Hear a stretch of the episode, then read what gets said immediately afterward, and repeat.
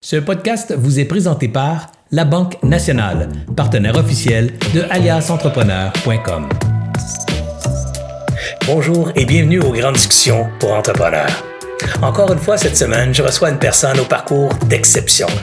Une personne qui a su relever le défi de l'entrepreneuriat, qui a su euh, surmonter les obstacles, réaliser ses ambitions et définitivement saura vous inspirer, vous aussi, dans vos propres projets entrepreneuriaux. Comme à chaque semaine, à la fin de l'entrevue, on vous demande de faire trois choses simples et rapides pour vous. Un, faire un like sur l'entrevue. Deux, faire un partage à vos réseaux sociaux. Et trois, certainement de faire un commentaire sur la plateforme sur laquelle vous aurez consulté ce contenu. Super important pour aider Alias Entrepreneur à bâtir et maintenir son audience. Également, on vous invite à vous abonner à l'infolette d'Alias si ce n'est pas déjà fait. Ainsi, tous les lundis matins, vous recevrez un article de fond rapide à lire sur lequel vous aurez un ou deux trucs qui saura certainement faire différence concrètement dans votre entreprise. Je vous rappelle qu'il y a plus de 400 contenus gratuits disponibles pour vous, chers entrepreneurs, sur aliasentrepreneur.com. Avant de vous laisser vers l'entrevue, j'aimerais remercier nos commanditaires principaux, euh, nos commanditaires tout court, la Banque nationale, le ministère de l'Économie, de l'Innovation et de l'Énergie, le réseau Mentorat, le Centre de transfert des entreprises du Québec, le programme Persévérance, Mon commerce en ligne et InfoBref. Bonne écoute. Bonjour tout le monde, je suis avec mon amie Monette Malewski. Bonjour Monette. Bonjour Serge, un plaisir de te revoir. Moi aussi, toujours un bonheur de te voir. Écoutez, euh, aujourd'hui, j'ai invité Monette pour plusieurs raisons. Un, parce que c'est une dame extraordinaire. Vous allez la découvrir avec moi aussi. Euh, vous allez le constater avec euh, avec moi. Et, et aussi parce qu'elle a une histoire qui touche beaucoup beaucoup de gens. Elle a, elle, a, une carrière incroyable. Vous allez, voir, elle a, elle a aussi une, une origine d'immigration au Québec, donc une histoire d'immigration au Québec. Donc ça aussi, c'est intéressant de, de, de démontrer comment on arrive, comment on réussit dans un pays qui n'est pas le sien, comment on réussit à prendre racine, à s'accrocher au, à la culture également. Vous allez voir une femme incroyable, une histoire palpitante. J'espère qu'on va avoir le temps de tout couvrir euh, dans le temps euh, qu'on s'était parti aujourd'hui. Alors, Monette, euh, sans plus tarder, comment tu vas? Je vais très bien, merci. Comme toujours. Pour moi, pour moi le verre est toujours trois quarts rempli. Alors, c'est bien. Monette, aujourd'hui, tu es à la tête d'une entreprise dans le domaine de l'assurance, n'est-ce pas? Oui, c'est ça. C'est un cabinet conseil um, en assurance spécialisée, mais surtout pour les entrepreneurs familiales et les entrepreneurs. All right. Et, euh, et parle-nous un peu de cette business. C'est une entreprise, euh, juste qu'on sache un peu ce qu'elle a de l'air aujourd'hui. C'est un cabinet conseil. Il y a combien d'employés? C'est comment, comment on mesure la taille et l'ampleur d'une compagnie comme la tienne? Alors, euh, c'est pas par le euh, nombre d'employés que nous avons, c'est par la qualité de travail qu'on fait avec nos clients.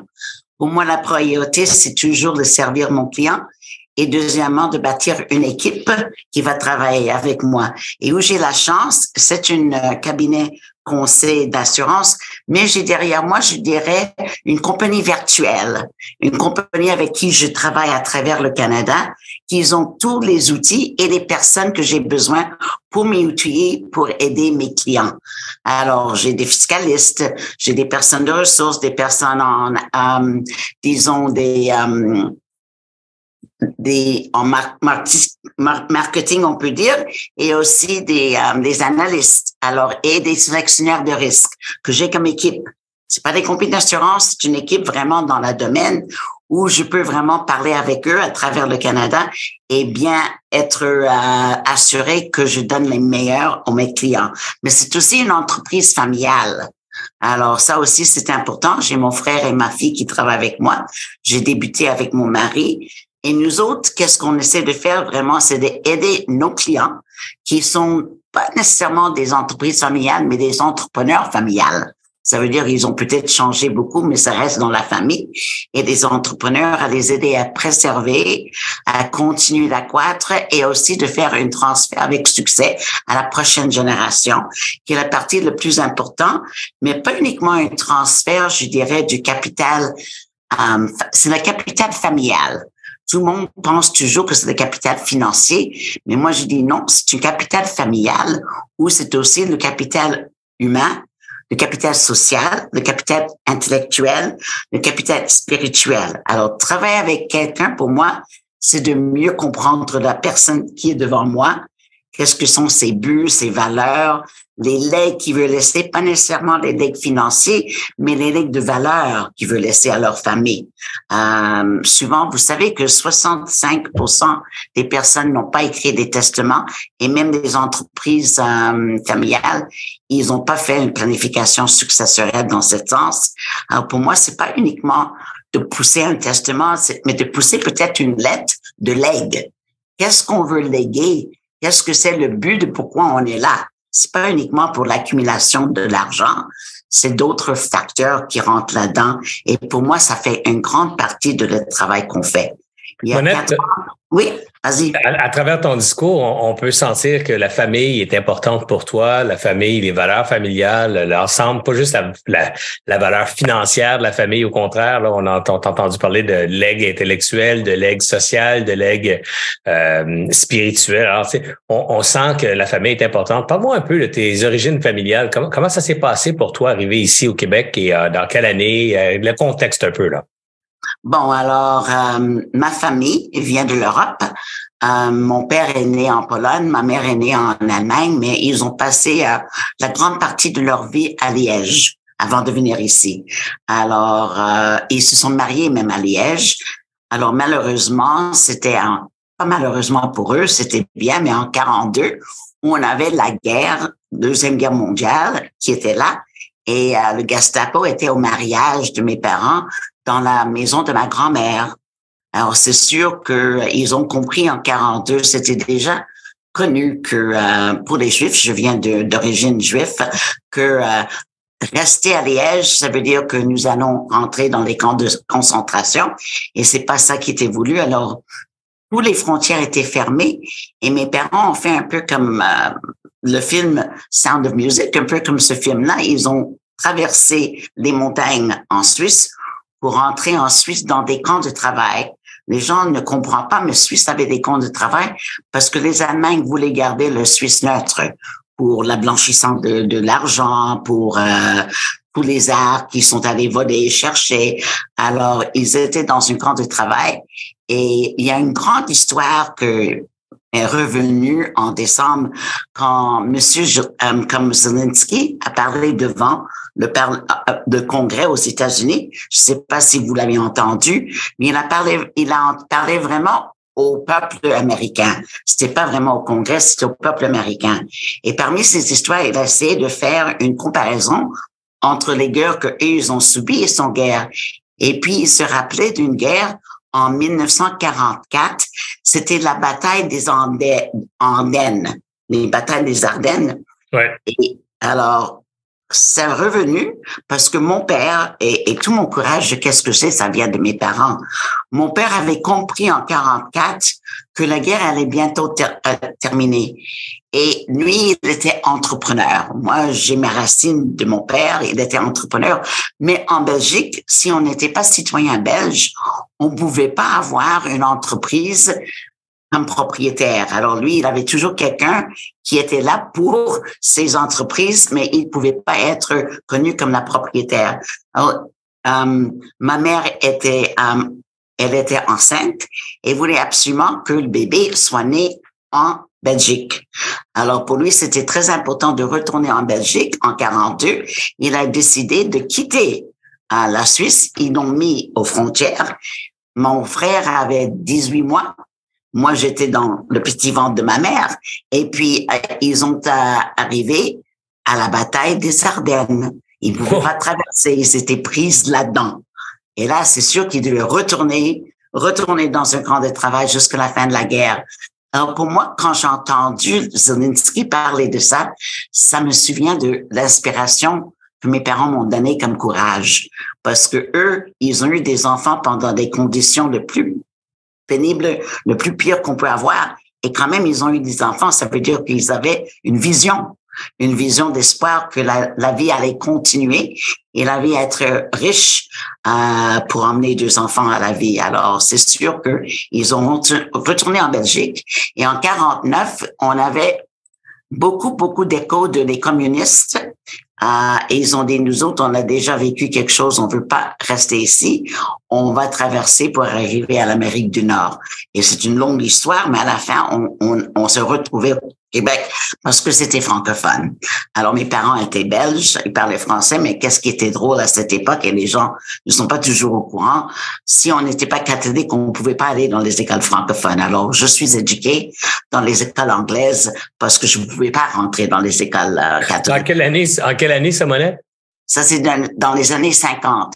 C'était C'était jusque 67 que c'était comme ça. Et en 67, on a changé le système scolaire et on a laissé rentrer les Français. Dans, et aujourd'hui, on veut que tout le monde va dans les écoles françaises. Mais à cette époque, on était plein de personnes qui sont venues ici. On n'avait pas de choix. Mais j'ai eu la choix que mes parents parlaient français entre eux toujours. Ils sont venus ici, ils ont commencé une entreprise de nettoyage.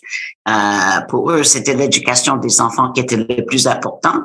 Et c'est à l'âge, je pense, de 13 ans que je me suis aperçu que j'habite dans un grand bassin francophone. Et je suis ici dans un bassin anglophone, mais moi, je voulais faire partie de Québec. Alors, j'ai insisté avec ma mère qu'on reprend le français ensemble on parle en français et j'ai tout fait toute ma vie pour m'assurer que je fais partie de Québec et pas uniquement d'une communauté à part. Alors, euh, et, dans mon parcours, on peut le dire, mais j'étais déjà présidente de Pointe-à-Calière, j'étais sur le conseil d'administration d'investissement Québec, on se connaît à cause d'Ange Québec.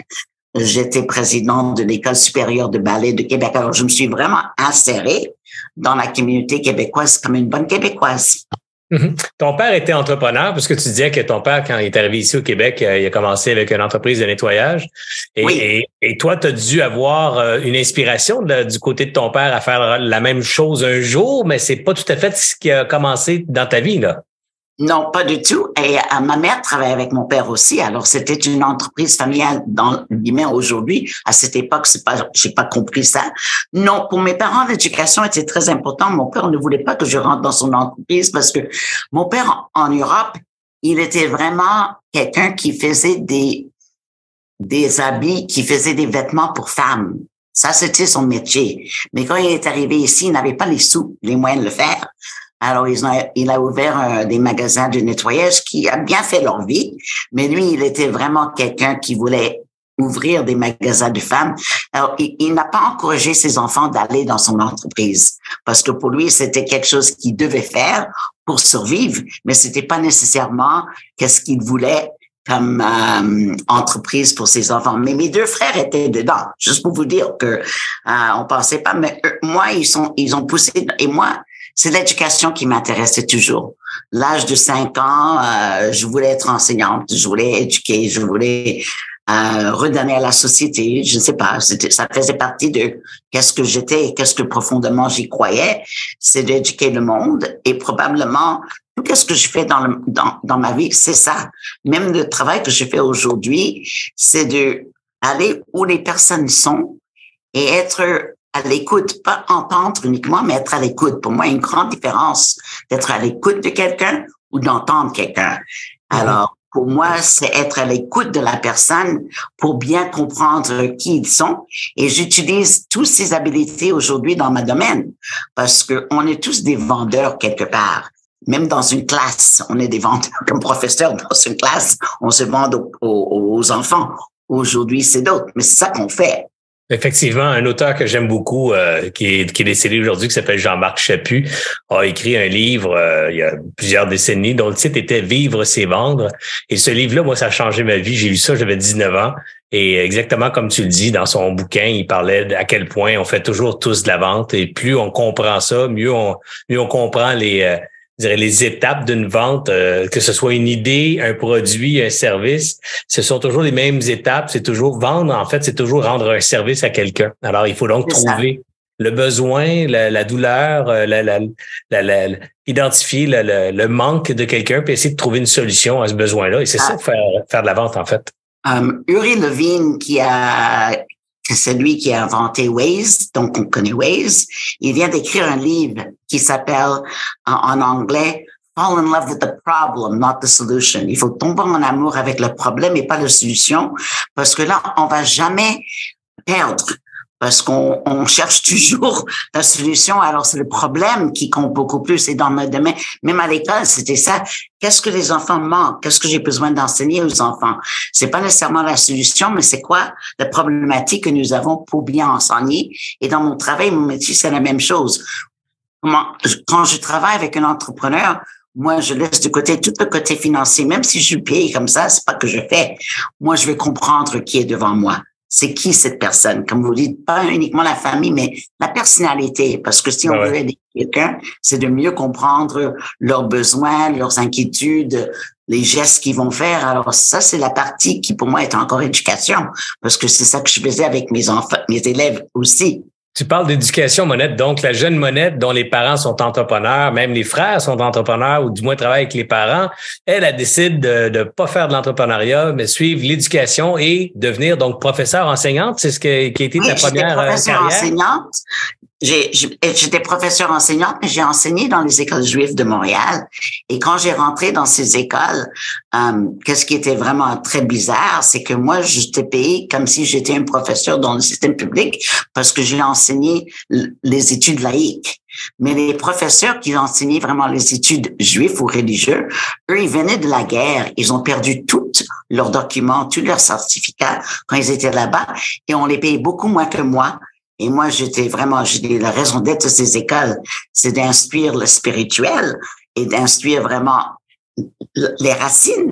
Et c'est moi qui payé plus. Alors, j'ai commencé une syndicat, je dois dire, euh, dans toutes les écoles juives. On reconnaît encore ici la, la, la, personne qui veut aider, s'impliquer, à changer les choses. Donc, euh, de l'injustice motive la jeune monette à partir d'un syndicat. Exactement. Et puis, on a gagné. Puis, euh, aujourd'hui, les, les, les, professeurs se souviennent de ça parce que qu'est-ce qu'on a fait? On a les mêmes conditions que le système public. Mais l'autre côté, à qui j'ai négocié, a compris qui j'étais parce que pour moi, c'était toujours une situation gagnante-gagnante. Jamais une situation qu'un gagne et l'autre perde. Alors, euh, ils sont allés me piquer pour devenir la directrice générale de toutes les écoles juives de Montréal. Et mon travail à cette époque était de travailler avec le ministère d'éducation. J'ai travaillé avec euh, Camille Laurent jusqu'à Claude Ryan. ah oui, OK. Ça, nous situe l'époque politique. Oui, oui, oui, parce que ça, c'était la politique. Alors, euh, travailler avec ces écoles, c'est ça que je faisais. J'étais une lobbyiste nécessairement. Et puis, on changeait le système, j'étais au courant de qu'est-ce qu'on devait faire. Alors c'est ça que j'ai fait dans ma vie, euh, mais avec tous les politiciens. Et j'ai bien mené ça parce que pour moi c'était pas la politique, c'était encore comme vous dites, de enseigner, d'instruire les gens, de comprendre qu'est-ce qui se passe dans la vraie vie. Euh, et c'est ça que j'ai fait. Et puis j'étais un peu tannée de travailler pour les autres. Euh, parce que dans une situation comme ça, vous êtes toujours une directrice générale, vous êtes, mais vous travaillez pour les autres. Et j'avais le goût, probablement, ça vient, aujourd'hui, je réalise que ça vient de mon père et ma mère, cette partie entrepreneuriale. Mais même là, c'était un entrepreneur à l'interne parce que je faisais des choses très différentes. Je pensais toujours hors de la boîte pour voir qu'est-ce qu'on pouvait faire pour encore résoudre le problème parce que c'était toujours des problèmes que j'essayais de résoudre. Alors là, j'ai dit non, je pense que je vais faire quelque chose pour moi-même. Et à cette époque, il y en a beaucoup de personnes qui m'ont dit, pourquoi tu travailles pas avec ton mari? J'ai dit, mais mon mari, c'est une comptable, il travaille dans l'assurance. Je connais rien dans ce domaine. Mais ils ont dit, mais tu as un parcours intéressant parce que tu vas pas venir dans ce domaine comme quelqu'un qui est une vendeuse d'assurance. Vous allez venir dans ce domaine dans quelqu'un qui comprend l'être humain. Et c'est ça qu'on a besoin en priorité, c'est de la compréhension et de donner aussi les ont les, personnes ont besoin d'être outillées. Ça veut dire ils, ont besoin de savoir de quoi ils achètent. Je me souviens, euh, malheureusement, j'ai rentré dans ce domaine et quatre ans plus tard, mon mari est mort. Alors là, je me suis retrouvée avec une entreprise. Heureusement, j'ai eu mon certificat, j'ai retourné aux études, j'ai tout fait. Mais là, tout d'un coup, je me suis trouvée avec une entreprise qui était l'entreprise de mon mari que je connaissais pas ses clients. Je baptisais mes propres clients à moi. Et euh, alors, je suis allée les chercher, mais j'ai gardé 96% de mes clients, je dois dire. Mais il y en a un en particulier, quand je suis allée le voir, il, il me dit, j'aimerais bien savoir c'est quoi que j'ai acheté. J'ai fait confiance à ton mari, mais c'était un comptable. Il m'a dit qu'est-ce que je devais acheter? Il était très clair, je l'ai acheté, mais je comprends rien de qu'est-ce que j'ai. J'ai commencé à expliquer qu'est-ce qu'il avait. Il dit, c'était une bonne chose, mais j'ai jamais compris. Alors, ma force, c'est de donner aux gens la possibilité de comprendre qu'est-ce qu'ils ont devant eux. C'est leur choix, mais il faut au moins leur éduquer dans qu'est-ce qu'ils ont. Très, très important. Alors, ça fait partie de qui je suis. Steve Jobs écouterait ton discours aujourd'hui puis dirait The dot will connect. Alors, on a l'enseignante qui est devenue vendeur et entrepreneur dans le domaine d'assurance et qui éduquait finalement ses clients, qui, leur permettait de bien comprendre les produits qu'ils achetaient. Alors, donc, ce côté enseignement t'a pas quitté non plus, même dans ta carrière entrepreneuriale. Tout à fait, tout à fait. Même, même avec mes euh, personnels, j'ai ma fille qui travaille avec moi, j'ai mon frère et j'ai quelqu'un d'autre, mais pour moi, c'est de bâtir une bonne équipe pour aussi leur éduquer et qui peut apprendre et qui peut prendre eux-mêmes la relève. C'est pas moi nécessairement. On est très impliqué. Moi, je suis une fondatrice d'une organisation qui s'appelle Family Enterprise Canada. C'est une organisation à travers le Canada qui a vraiment mis ensemble les entreprises familiales, mais aussi des gens comme moi. Il y a cinq ans, les gens vont rire, mais il y a cinq ans, j'ai retourné aux études. J'ai fait un peu comme de comparaison, c'est une euh, MBA. Il y a cinq ans. Il y a cinq ans, tu es retourné aux études? Oui, il y a cinq ans. Um, et je peux le comparer à une bac, à, un MBA exécutive. Je suis allé à Toronto parce que ça ne donne pas à, Québec. Et pour un an, je suis allé et je suis devenu certifié comme aviseur pour les entreprises familiales. Et pourquoi j'ai fait ça? C'est parce que quand je travaille avec les entreprises et même avec les entrepreneurs qui sont actionnaires, quand on avait des chicanes et des problèmes, c'était normalement la famille. C'était pas vraiment entre eux. C'était toujours quelque chose qui arrivait en arrière. Et moi, je voulais m'utiliser de savoir c'est quoi les outils, c'est quoi la langage. C'est parce que à cette époque, il y en a peut-être 20 ans, 25 ans, on n'avait pas nécessairement la formation ni les données sur les entreprises familiales. Aujourd'hui, c'est beaucoup évolué. 80% des entreprises mondiales sont des entreprises familiales. Au Canada, c'est 8 millions d'employés. Alors, c'est une grande organisation. Pardon. Alors, on a créé cette organisation et je suis une fondatrice de cette organisation. Encore une fois. Qu'est-ce qui définit une entreprise familiale dans, dans, votre, dans votre jargon à vous, là? Il y en a une entreprise familiale ou il y en a des entrepreneurs familiales? Ça veut dire que moi, j'ai beaucoup de clients qui étaient en entreprise avec leur famille, deuxième génération, troisième génération, prochaine génération, mais pas nécessairement dans le même domaine qu'ils ont commencé. Parce que si on regarde, pour moi, il y en a trois cercles. Il y en a un cercle de la famille, un cercle de le propriétaire et le cercle aussi de l'entreprise. Mais ça peut être plusieurs entreprises, trois entreprises, quatre entreprises. Ça peut être une société de gestion avec des investissements où la famille fait l'intervention ensemble.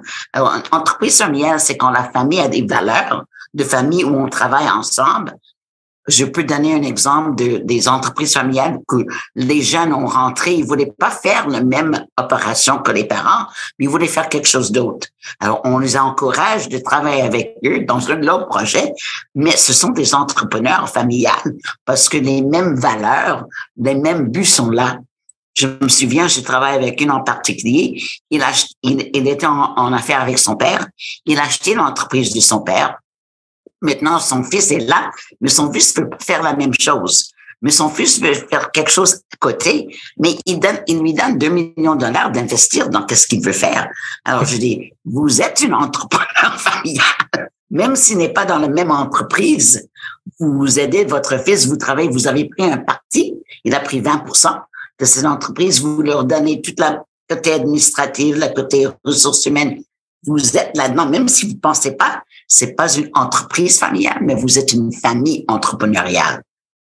Parlons-en de la famille. Euh, c'est intéressant parce qu'on sent que dans les valeurs familiales, il y a aussi la valeur de construction de patrimoine familial, la, construction d'un bien collectif qu'on appelle le, patrimoine, mais ce, ce, bien qui est partageable ou qui bénéficie à pas juste une personne, mais à l'ensemble de la famille, les petits-enfants, les frères, les sœurs et tout ça. C'est très fort dans la communauté juive, ces concepts-là. Est-ce que tu penses que ça aide aussi quelque part la communauté juive à à, réussir en affaires parce qu'il y a un adage ou une croyance populaire qui dit que les Juifs sont incroyables en affaires. Est-ce que tu penses que c'est à cause justement des liens familiaux?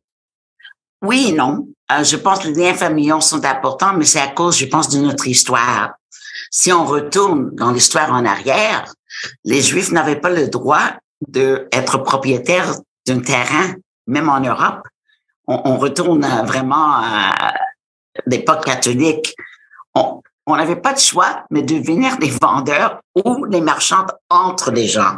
Ça, c'était vraiment qu'est-ce qu'ils avaient. Ils n'avaient pas de choix parce qu'ils pouvaient pas avoir une ferme, l'agriculture, rien. Alors, ils sont devenus très habiles dans qu'est-ce qui restait. Alors, même quand on a amené les armes de la France ici, au Québec, et je parle maintenant de presque 200 ans, c'était les Juifs qui étaient vraiment les marchandes parce que c'était c'était leur style, ils ont appris.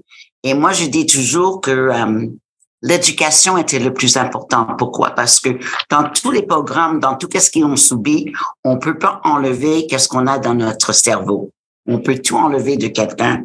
On peut enlever leur richesse euh, capitale, qui est vraiment une richesse capitale euh, de, de, de terrain, de argent mais on peut pas enlever la richesse intellectuelle qu'on a dans notre esprit à nous et dans notre cerveau. Et je pense que c'est ça qui les emmène souvent à être des bons entrepreneurs parce qu'ils n'avaient pas de choix et ils étaient éduqués dans ce sens. Mais la famille, c'est sûr, parce qu'on devait se déplacer, on vient avec une famille, on reste en famille, c'est sûr que ça fait partie. Mais je, je, pense que les Québécois aussi, ils ont ça. Ils ne réalisent pas à quel point ils l'ont, euh, mais je pense qu'ils l'ont parce que la famille était très importante. Euh, au départ, je pense qu'ici au Québec, c'est sûr que les affaires étaient les Anglais, mais les Québécois voulaient faire quelque chose de différent.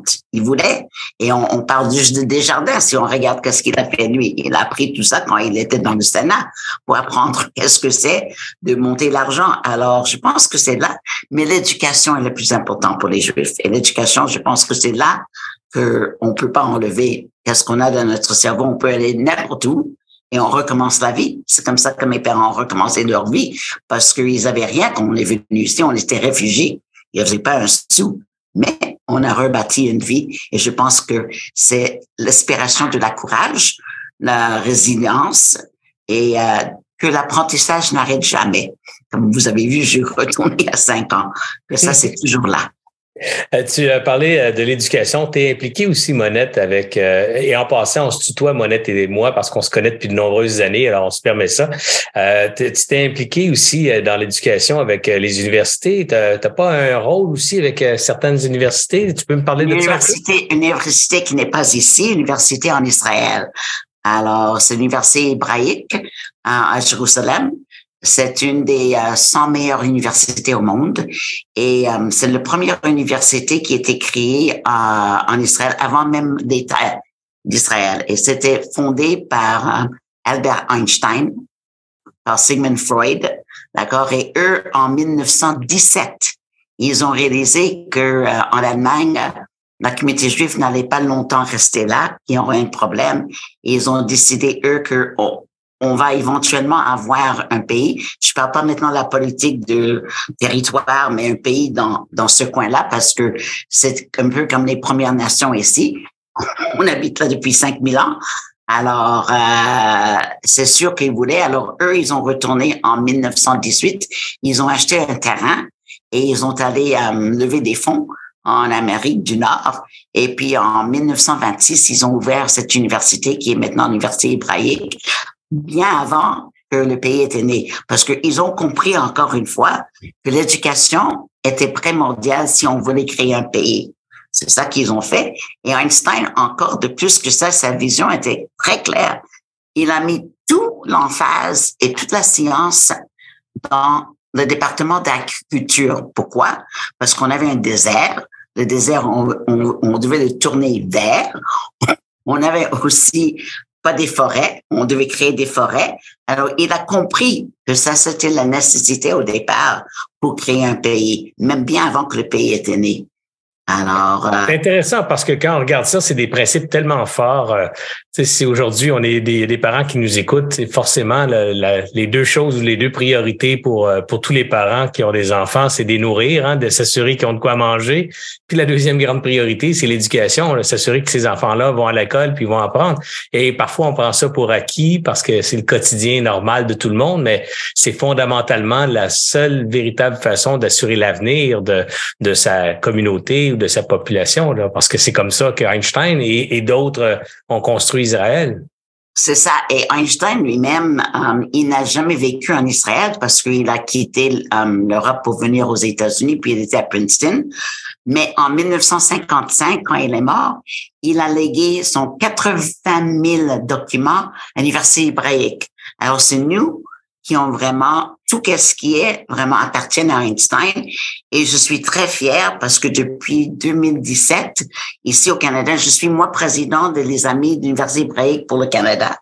Et ici, on a travaillé très fort et finalement, on a réussi à avoir un grand donateur, pas de Canadien, mais c'est nous qui est allé chercher le donateur parce qu'on est, on est global. Je travaille pas uniquement au Canada, mais qui euh, a, a mis maintenant 20 millions et puis il est allé chercher l'argent vraiment. On va construire un musée d'Einstein. Ça va être un musée qui va être construit ici deux ans.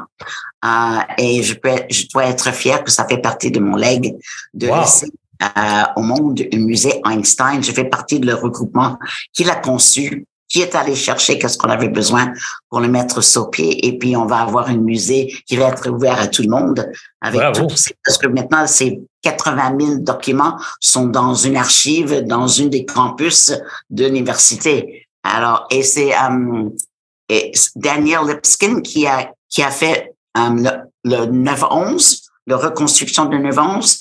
C'est lui l'architecte. Wow. Et, euh, et elle va être où cette université-là? Est-ce qu'on a un scoop là-dessus? C'est connu? Elle va être où? Ça va être dans l'université parce qu'on avait, on avait un bâtiment qui était une planétaire. Alors, ça va être là. On enlève le planétaire, mais, mais on a une ligne euh, électrique, d'accord, un train électrique qui va passer. Alors, ça va être ouvert. c'est à Jérusalem. Et c'est normal que c'est là parce que l'université est là. OK, OK. Ça va être à l'université en Israël. Oui, exactement, mais ouvert pour le monde. Ça va être une attraction pour le monde. Et le deuxième chose que je fais, je suis en train de le faire maintenant, c'est qu'on va créer une euh, film IMAX sur l'inspiration de Einstein euh, parce qu'il a inspiré beaucoup de monde. Et on a deux femmes. Et moi, je suis, tu me connais, je suis très pour la promotion de femmes. Il y a deux femmes, un qui vient du Pakistan, un qui vient des États-Unis, un qui a gagné le prix Nobel parce qu'ils ont découvert et ils ont trouver le trou noir d'Einstein. Et le film est basé sur l'inspiration de Einstein et comment est-ce que les jeunes femmes et filles peuvent rentrer en éducation en STEM. Alors, je travaille, je suis président du comité qui va chercher 4 millions de dollars pour terminer et pour mettre sur pied cette firme IMAX. Alors, comment on fait, Monette, euh, pour être parti là, comme enseignante, prof d'école, puis arriver à ton âge, être impliqué dans des projets planétaires, être impliqué euh, dans des dans des œuvres caritatives importantes.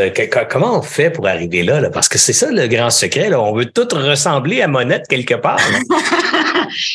tu sais, c'est pas quelque chose que j'ai pensé à faire. C'est pas comme une, une, une que je mets. Ah, j'ai fait ça. Ça fait partie, je pense, de qui je suis. Mes parents m'ont beaucoup inspiré de redonner à la société. Il y a un mot en hébreu qui s'appelle tikkun alam et ça veut dire réparer le monde. Et dans ma maison, il y en a une euh, vraiment une photo de ça qui disent que on n'a pas besoin de tout réparer, mais on a besoin au moins de commencer à réparer le monde. Alors ça fait partie de mes tripes de dire que on a une obligation, on a une obligation de donner à la société. Si on a été chanceuse nous-mêmes Et moi, je dis que j'ai la chance parce qu'on est venu ici comme réfugié, on a travaillé fort, mais pour moi, c'est redonné. Et je me souviens une fois quand le premier client que j'ai eu, gros client, j'ai rentré au bureau, j'avais tous les données que j'avais besoin. Je retourne voir mon mari qui était encore vivant. J'ai dit, regarde, Mike, regarde tout ce que j'ai. Ah, et, c'est un très beau dossier. Puis je dis, ah, je vais, je vais passer tout mon temps là-dedans. Et puis il m'a arrêté. Il me dit, Monette, c'est pas toi. Qu'est-ce que tu veux dire, c'est pas moi? Il me dit, toi, tu as besoin d'un équilibre entre l'entrepreneurial qui tu es et aussi être cette vocation sociale. Et dernièrement, j'ai lu une, une euh, recherche, une sondage qui était fait en, euh, en Angleterre sur des philanthropiques, philanthropistes qui ont, qui donnent plus qu'un million de dollars. Ils sont allés chercher 500 et ce sont des entrepreneurs. Et qu'est-ce qu'on a retrouvé là-dedans? C'est qu'un entrepreneur, souvent, ils ont une domaine, une domaine dont pour eux dans leur entreprise. Mais en, charité, en fait, l'entreprise, ils ont un domaine aussi. Ils ont un domaine, ils, sont une cause un domaine qui est vraiment leur appartient, mais là, ils doivent le partager avec la, la communauté. Entreprise, c'est différent, peut-être la famille avec d'autres, mais il y en a aussi des, des um, philanthropistes qui n'ont pas de domaine, mais qui ont une stratégie et processus. Et c'est là où je me suis reconnue. Dans tout ce que j'ai fait, moi, c'est pas une domaine, parce que j'étais impliquée dans plein de choses. C'est parce que j'y crois dans la bonne gouvernance.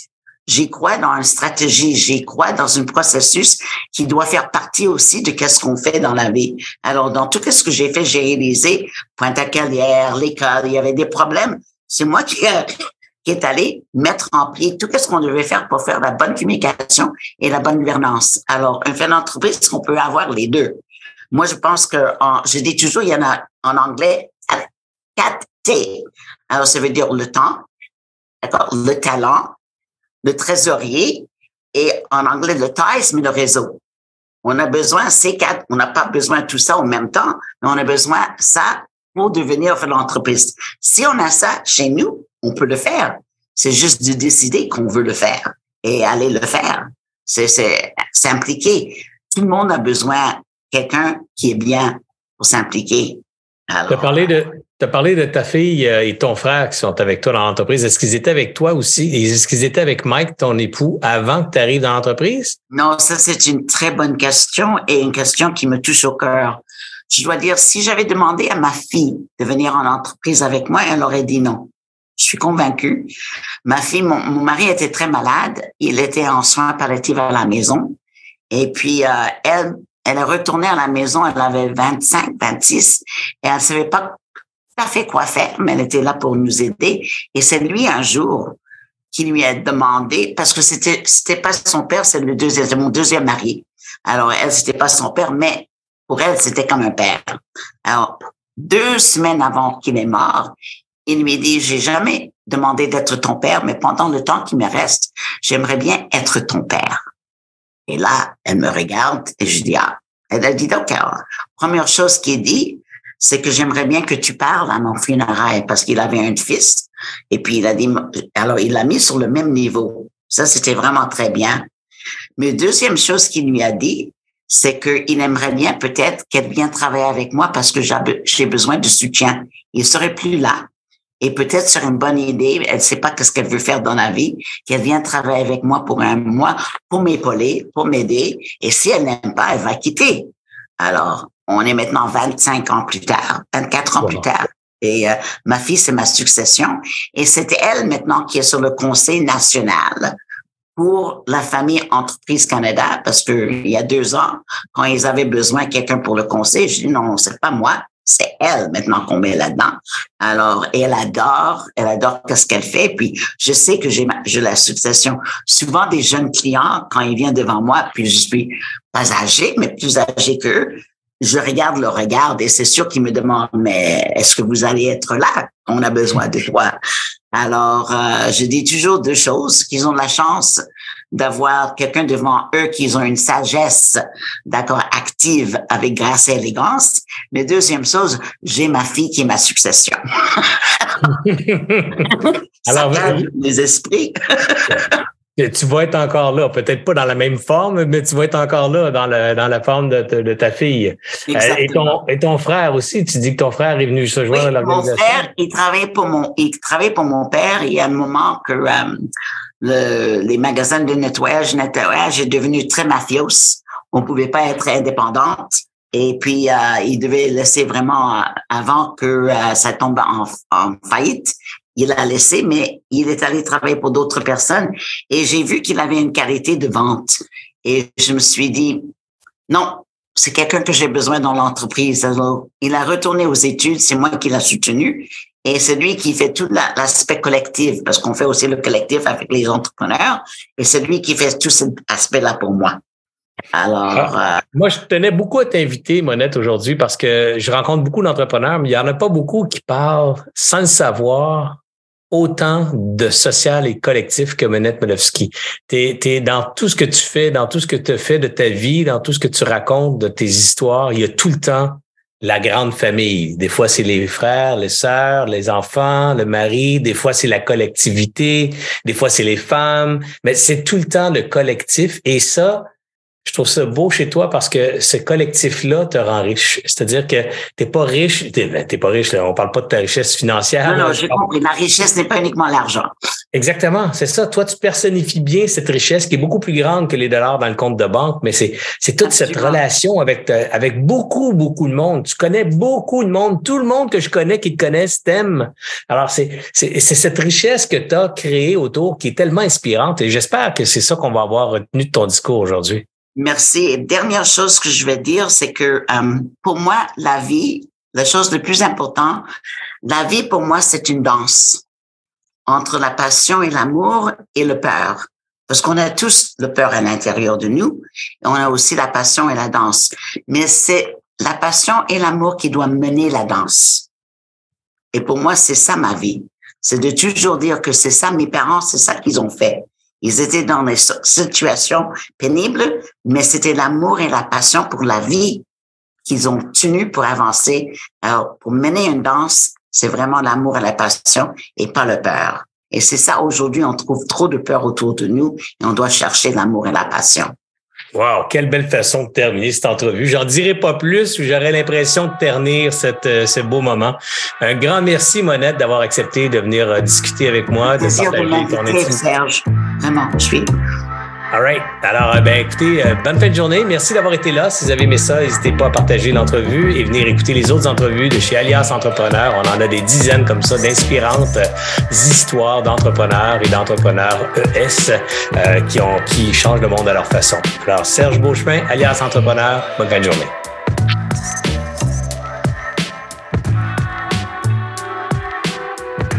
J'espère que vous avez apprécié cette entrevue. Pour d'autres podcasts et encore plus de contenu, suffit de devenir membre sur aliasentrepreneur.com. Je vous remercie d'avoir été là. C'était Serge Beauchemin, alias Entrepreneur.